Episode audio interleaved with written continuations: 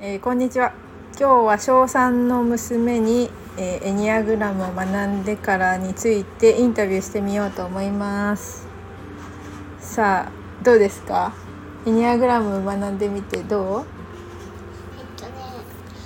自分のタイプはこういうのなんだっていうところもあったり友達とかの診断できたりして面白いっていうところもあるんだけど分かんないっていうのはちょっと難しいかなってう、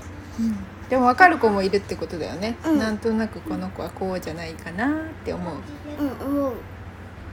じゃあそれを知って関わりやすくなったそうでもない変わらないうん関わりやすくなったかな本当と自分を知っていいことあったうーん自分の悪いところはこんなところなんだなっていうと分かったうんじゃあ悪いところが出たら気をつけてるそうでもないまだまだそうではないまだそうでもない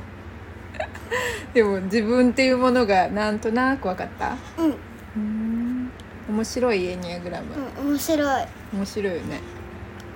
どういう時にその人をなんていうかな何を見てあこの人このタイプかなって思う本読んでる時何の時テレビ見てる時えっとねなんかね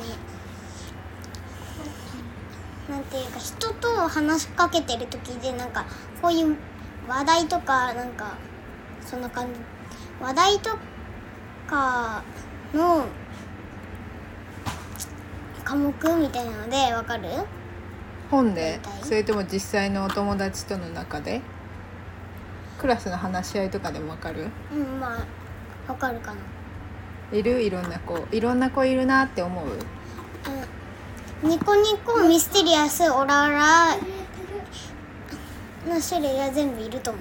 ういると思ういると思うかそうか混ざってるなって思う子いる混ざってるのわかるうんなんとなくだけ分かるとこもあるエニアグラムをさクラスのみんなが知ったら面白いと思ううん分かんない子はきっぱりあんまり面白くないと思うかもしれないけど分かる子は面白いと思う先生見てどう思うみつきちゃんの先生どんな先生だっえたっとねニコニコそうだよね あ絶対そう思うよね やっぱ優しいよね、うん先生、うんニコニコしてるよねうんニコニコ先生のこと好きうん そうよねじゃあありがとうございました